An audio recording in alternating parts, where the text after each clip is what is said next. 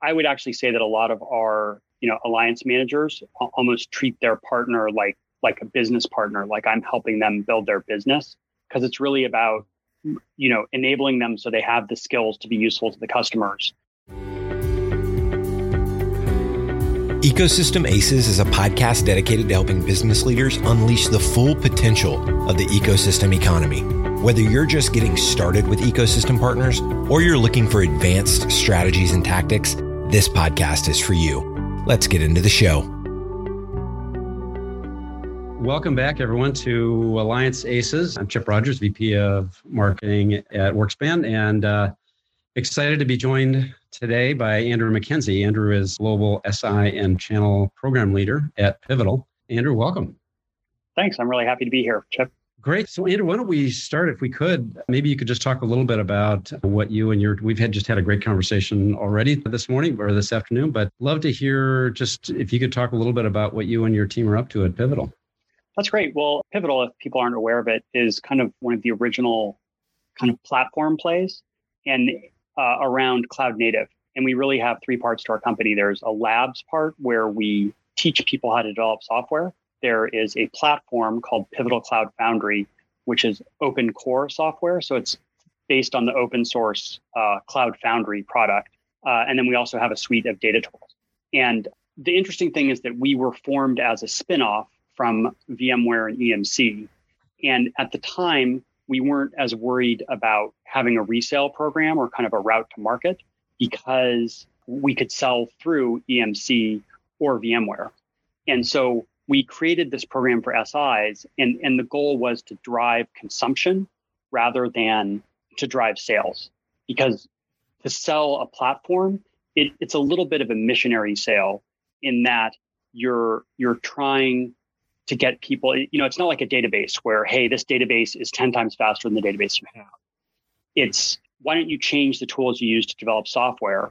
But as you change the tools, you're going to have to change maybe like 75% of how you've been developing software.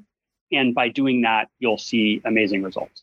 And so really the intent of our program was to enable marketing and to drive enablement for our partners so they could go with our customers and drive more consumption of our product, because our platform is sold on a subscription basis. So if the partner adopts at a faster rate than we expected, you have an opportunity to talk about selling more software earlier in the cycle than you would later, than you normally would. That's interesting. So it's as much sort of, evangelism and enablement training, getting people up to speed and getting them, into the program as selling, right? Sounds like. Yeah, it is. Well, I think the selling part is talking to the systems integrators and why do you as Mr. Systems Integrator want to create a practice to come and help us drive consumption? Why is that in your best interest? Mm. And why is it? I'll give you an example. There was a partner that I managed, and they came to us probably about 2.5-3 years ago. And the reason they came to us is because systems integrators always have kind of their ear to the ground at the customer, and they're listening and they're trying to figure out what's the next thing and how am I going to be a part of that. And at like 3 of their 5 biggest customers, our product had just been named the Go Forward Global Platform. And they were like, hey, we don't know about this. Why don't we know about this? We need to find out about this. We need to move forward. And I really think they're a remarkable partner because in application development, there's this whole application maintenance. And there are certain integrators that just have armies of people that do application maintenance, which means keeping your legacy applications running, basically. Mm-hmm. And the CEO of their company basically said to them, look, this model's kind of going away. And either somebody else is going to disintermediate us, or if we disintermediate ourselves, we're going to be at the heart of whatever else is next or new. And so they really embraced that kind of disruption and did really well with that. And I think, right now, if you look at, I think it was Jeffrey Immelt who said, you're going to go to bed a brick and mortar company and wake up a software and analytics company. Yeah. And although GE didn't do so well under him, I think that's a very true statement. And I think anything that helps you speed up the spin wheel of software development and how quickly you can move from, having an idea to being able to sell it on your website is going to really help you in business. Yeah. So it's kind of a long-winded answer there. Sorry. No, this is great though. Yeah. So tell me a little bit, Andrew, about your ecosystem, the kind of partners that you're working with. Obviously, sort of right in your title are SI partners and channel partners. But kind of talk about the whole breadth of partners for Pivotal. Well, Pivotal has a number of different kind of categories of partners. The one that I'm not really going to talk about as much is kind of we use some partners to perform subcontracting for us, which enables us to keep our consulting staff fairly small. But in terms of partners that would like partner with SIs, we have the SI focused group, which is what I'm focused on. Mm-hmm. There's an ISV focused group, and what they do is build something called Tiles, which is like a pre-built integration into the Pivotal Cloud Foundry platform. So for instance, if I had code that had MongoDB in it and I wanted to use that, if I installed the MongoDB tile into my Pivotal Cloud Foundry foundation, I would immediately just be able to use that code. It would just work. So we have a large, across all sorts of different technologies that basically customers are looking for, from analytics, from security, all sorts of stuff. And so they build integrations and they can easily use that. We also have some partners that we kind of deem strategic, and they tend to either be cloud providers or other companies in the Dell Federation, since we're in the Dell Federation. Keep it in the family, Yeah. And the cool thing is that you and I were talking about this before, but I think sometimes in traditional resale type models, when you try to get two partners to work together, there's a lot of jockeying for, well, how come I don't get to sell that? And how come they get to sell that? And it kind of creates distrust and makes it hard for partners to work together. But mm-hmm. in our program, we very often see systems integration and ISV partners working very closely together. Mm-hmm. And for a while, there was really such a lack of... So what we do is called cloud native, which is kind of a cloud native application development. And it's a process of breaking monolithic applications down into microservices. And if you look up 12-factor app, I think it's 12factorapp.net, it lists the 12 factors for a cloud native application.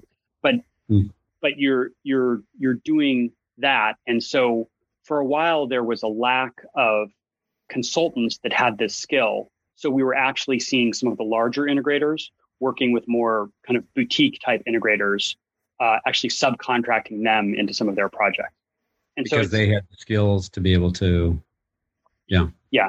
And I just think if you look at anytime you're building a practice, I think it's almost, if you look at it from a product perspective, that there's kind of, they're the pioneers, they're the early adopters, there's the chasm, and right. then you kind of go mainstream with it.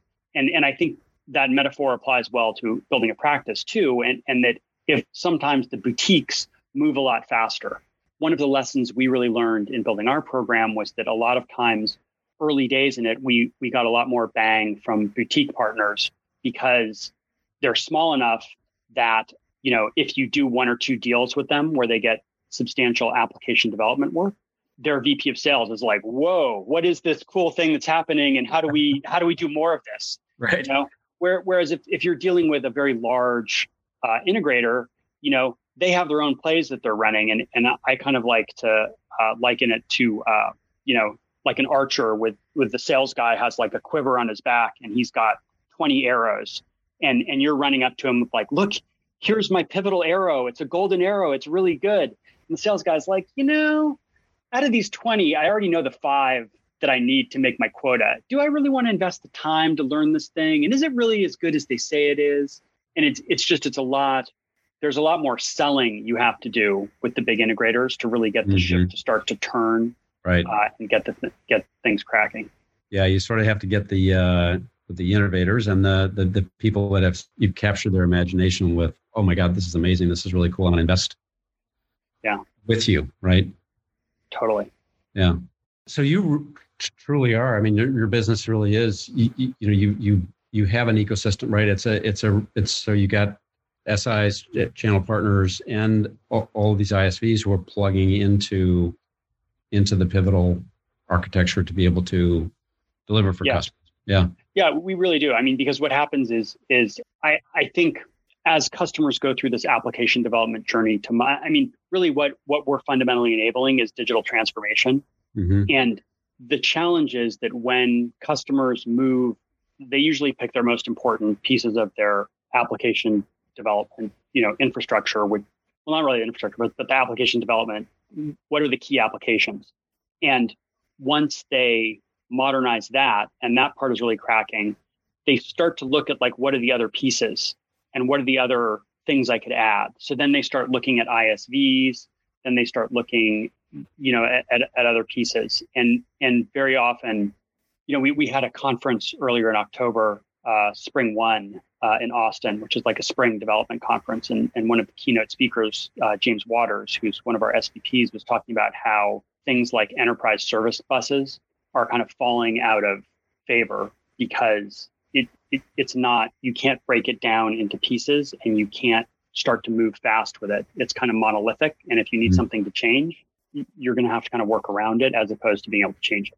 Well, great. I mean, so Andrew, let's talk a little bit about, you know, sort of, you know, programs and how do you engage your partners? You know, how do you and Pivotal think about putting the right programs in place for partners? Well, so initially we went with a fairly simple program structure where, you know, it's up on our website. You can see it now. And we were just about to release a 2.0 version of it. And then Pivotal has actually, I can't really talk about this, but I can say if you look online, you will see that VMware has made an offer to acquire Pivotal and we've accepted, but the transaction hasn't completed yet. Yep. That's really all I can say about that. And that's all that's publicly available. I'm not sharing anything secret or new. Yeah.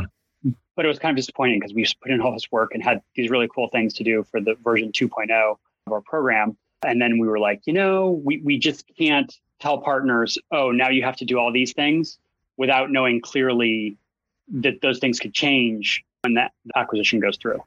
Mm-hmm. So we held off on that. And our initial incarnation was just basically to have two tracks, to have kind of a registered and an advanced level. And the key piece around the advanced level was having people that can be like architects, cloud native architects that can drive, they could be an anchor architect at a customer project. Because really the model we have is if you go into the Pivotal labs, like in our offices, people do paired programming.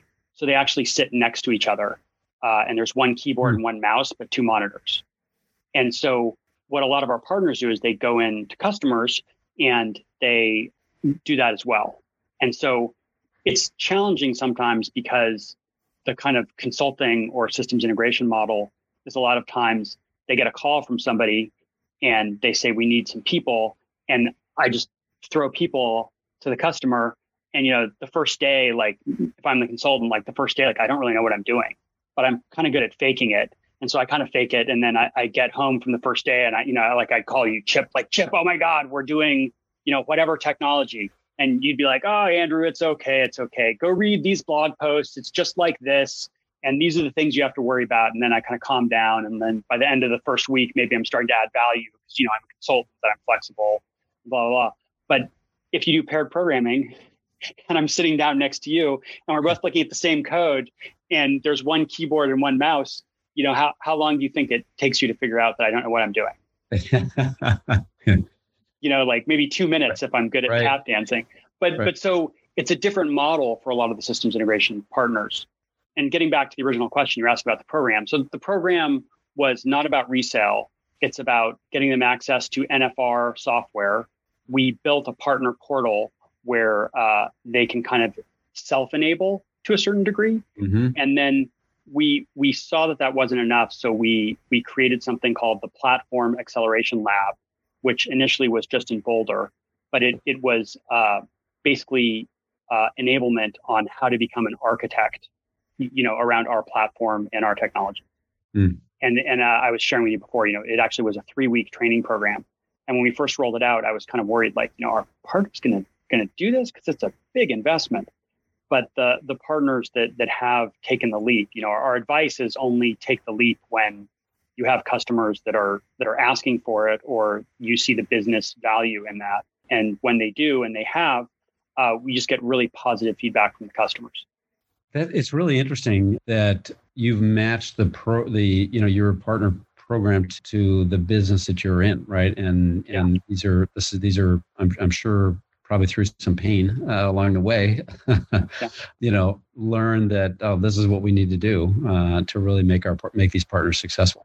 Yeah, I mean, I think we had a blog post, a couple of them actually, about that we partner differently, and I would actually say that a lot of our alliance managers almost treat their partner like a business partner, like I'm helping them build their business, because it's really about enabling them so they have the skills to be useful to the customers, and then looking at how do you help them market that, and how do you help them expand really what's possible.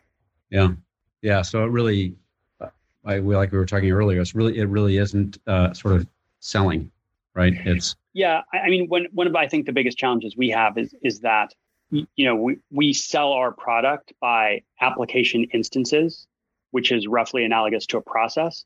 And so, if you have 50 staff from the customer, 50 staff from partner one, 20 staff from partner two, and then, you have an alliance manager who runs partner one, an alliance manager who runs partner two, how do you say how much consumption alliance manager one drove or alliance manager two drove? It's kind of an estimate of an estimate. Mm. And it's very hard. And we have been doing some kind of analytics, and we see, a significant increase in consumption at accounts where partners are engaged. Mm. So it was kind of hard, because we kept telling people it's really good to get partners engaged, but until we had some hard data, I mean, like anything with partners, people that aren't partner focused or have it in their DNA, like you and I do, they're a little bit really, are we really doing the right thing? And then when they saw the data we had, they were like, oh, this is great. Let's do more of this. Let's do more. Yeah. So how do you measure? I mean, I can see where if you have one partner, but if you have multiple partners working together in a customer environment like that, how do you measure and track and reward? That's pretty hard. But yeah. What we've tried to do is we've tried to kind of create some rough ideas for how much consumption it would drive to have a consultant working for one consultant for 1 week. And then if you look at how many consultants the partner had for how long and what they were doing, it enables you to kind of get to a back of the napkin estimate on about how much consumption they've driven. Yeah. So, with this previous conversation as context, how do you work with partners to do sort of joint selling? How does that process work? I think it's different depending on the partner, because when you are dealing with very large partners, they very much want to kind of run it on their own. When you're dealing with more boutique-y partners, there's much more of, and when I say boutique-y, I'm probably talking, under 2,000 total consultants. But when they're smaller, they're much more willing to work with you and kind of understand that, Pivotal has been here before, and they know these things, and look at, who do you know? Who do we know? And then how can we craft kind of a joint sales motion? I think the biggest challenge we have is, I said before, we're a little bit of a missionary sale, and that it's not necessarily a known quantity. It's a challenge because, why would you use Pivotal versus, say, just native AWS tools? And there are a lot of good reasons you would, but if I'm the IT executive at the customer, it's a hard decision for me to make. And right now there's so much noise. You have Microsoft, you have Google, you have Amazon, to a lesser degree, you have Oracle, but everybody's running around saying, use my stuff. Your applications will be so much better and blah, blah, blah. And it's an interesting time to be in the application development space. Well, that's true, especially multi-cloud, right? Multi-cloud is a whole challenge. Yeah. Well, the interesting thing about our platform is that we have this thing called CPI, which is Cloud Provider Interface. Mm. So if you actually have your code in our platform, it's very easy to switch from whatever cloud provider you're on to another one. At our, I'm going to mess this up, but at our Spring One conference, Dick's Sporting Goods got on stage and said, hey, we're going to kill one of our production instances. Watch. And so they actually got on stage live and they failed over from one cloud provider to another. Wow. like on stage. And the guy was like, okay, everybody pull up Dick's Sporting Goods on your phone and start searching for things. And so everybody was doing it. And I think that the guy's quote was, we're either going to learn something or we're going to look like heroes. And it actually fell over flawlessly. But, it kind of changes the conversation a little bit if you're able to switch between cloud providers very easily. That's huge. Yeah. Yeah. What does that mean for your SI partners and I probably for the ISVs? It's terrific, right? It gives them greater exposure and flexibility. I think in general, partners like it, but it's more, there's not as much fear now because Azure has come on so strongly and Google's trying so hard right now. But, 2 or 3 years ago, I think there was a feeling around Amazon a little bit like there was Microsoft in kind of the late 90s, early 2000s, mm-hmm. where people liked them. They did good things for them, but they were a little bit worried about getting locked in. Right. And so I think the thing about having your applications in Pivotal Cloud Foundry is that it enables customers to not worry about getting locked in. Mm-hmm. And it also enables them to have kind of a standard that they can use. Because, if I have 20 development groups and I turn them loose on one of these cloud providers' tools, some of them have several hundred tools each. And so if I turn the 20 development groups loose, you're going to get everybody's 5 to 10 favorite tools that they use in this group. And so then now as the customer, I suddenly have an HR problem because I can't move people from this group to that group because they don't know the same tools. They use different, right? Mm-hmm. Yeah. And so you're kind of trying to avoid snowflakes, but you wind up creating snowflakes, if that makes sense. Yeah. So we talked about, SI partners and, the sort of starting out with boutique providers. How have you found the ability to really scale with partners and go into some of the larger SIs? I think it's the looking at the practice as a product and kind of understanding where they are in their maturity. And, we really see that partners that do embrace the enablement and start talking to customers about this is how we can really help you, do really well. The partner that I talked about with you before, where I said that, they're looking to be the ones to disintermediate themselves from the older technology towards the new technology. Mm-hmm. They were helping us with a large logistics company, and the company had signed a 3-year subscription, and in subscription software, there are targets for consumption every year. And it was getting close to the end of the first year, and they were about a third of the way through their consumption target. And then this company came in and was able to talk to them about, like, look, are you guys really serious about digital transformation? Like, let's get serious about this. And the customer responded to them, and we'd blown through our 3-year number by the end of year 2 because they suddenly were able, they put so many more people on the project, and it that's the kind of thing we're looking for. And that's what we start to see from the larger systems integrators that just have more scale. And I think like anything, like with the smaller integrators, you don't need as many people to get on a project as you do with the bigger integrators. But when they do all get on a project at a bigger integrator, that it's enough for them to start to take notice, then things start to happen and they start to get more people trained, enabled, and you get on that kind of flywheel. And things start moving. Mm. Yeah, they start talking internally and, hey, check this out. This worked really well. And yeah, they start competing. Right. I did an X $1 million project. What have you done? Right. And then they're like, well, how the hell did you do that? I'm smarter than that guy. I should be able to do a bigger project than him. And then it's happy for you. That's fabulous. Yeah. So, Andrew, this has been awesome. Where do you, maybe it's sort of a forward-looking, future-looking question. Where do you see this whole sort of, we've been talking about this a little bit, ecosystem model with partners and, of various types working together to create solutions together, bring them to market. Where do you see that going? Well, I'm actually kind of excited that we're getting acquired by VMware, because I look at what VMware is doing. I don't know if you're really in the application development space, but they have this concept called Tanzu, which is kind of a build, manage, and run piece of it. And they acquired Pivotal to fit in the build piece of that. And the manage and run fits more kind of evenly in their current partner base. But I think there's really an opportunity there for a lot more to kind of just to build a lot bigger ecosystem. I mean, VMware has so many partners, and you know, we obviously, I know nothing about what actually is going to happen yet, because as I told you, the transaction has not closed. Yeah. So we haven't actually started doing any planning like that. But I look at their partner base and what they do, and I look at what we do, and I'm just kind of excited for the future of, you know, what we can create together. Yeah. Yeah, no, that's so that's exactly right. I think, you know, as it sounds like, as Pivotal, you know, with Pivotal as a sort of foundation and multi-cloud, and VMware has had announcements with AWS and right. And, you know, they're kind of into the cloud game, and Pivotal is a really nice piece to build solutions together and go bring them to market. Yeah, no, I think it should be exciting. And, you know, I've always admired VMware as a company, so I'm excited to be part of them too. Yeah.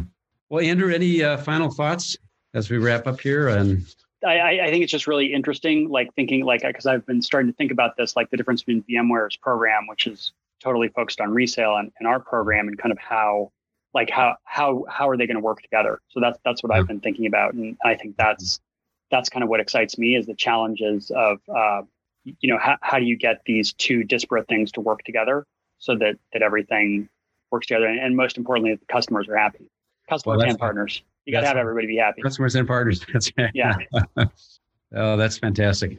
Andrew, thank you so much for your time. Really appreciate you joining us and sharing your thoughts and experience with Pivotal and beyond. You know, I know you were with Cisco and Cisco. Wow. Yeah. The Fujitsu for a while. Cisco, right? You know, previously, yeah. All around. Yeah. Yeah. Awesome. Thank you so much for sharing your thoughts. And I will say thanks everyone for joining, you know, for Andrew McKenzie. I'm Chip Rogers. Thanks for joining us, and we'll see you next time. Workspan is the category leader for ecosystem cloud, where alliance, channel, and ecosystem leaders connect, co-create, co-market, co-sell, measure, and scale with their ecosystem partners in a single secure network to grow business together. To learn more, visit workspan.com. You've been listening to Ecosystem Aces. To ensure that you never miss an episode, subscribe to the show in your favorite podcast player. Thanks so much for listening. Until next time.